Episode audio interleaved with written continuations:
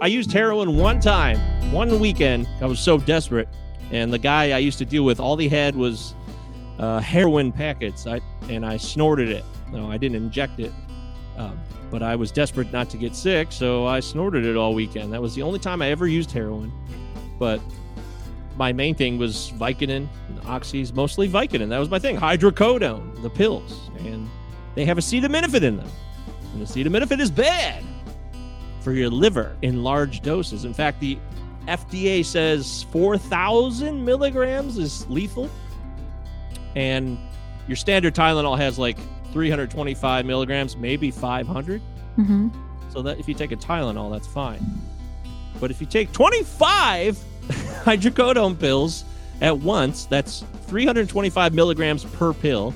That's 7,500 roughly milligrams. And the lethal dose is 4,000, which may be on the safe side because they want to protect people. But I took 25 Vicodin at once. I just swallowed them whole with a drink of water. Yeah, many times.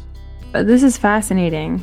I knew pieces of it, but it's like we never really talked about like it in its entirety, I guess, like this. We just kind of like would go through certain things, and I'm really of the, which is not a good thing, but I'm just like always like, okay, light at the end of the tunnel. So you said that you are now using this and it's helping. So then that's like what I remember. You know what I mean? Like I don't remember all the rest of it. Yeah.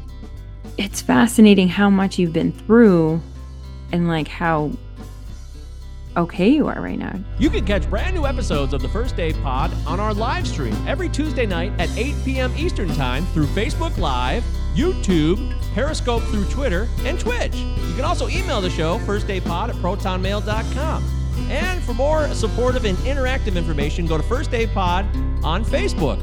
Me and Leanne are hoping to hear from you.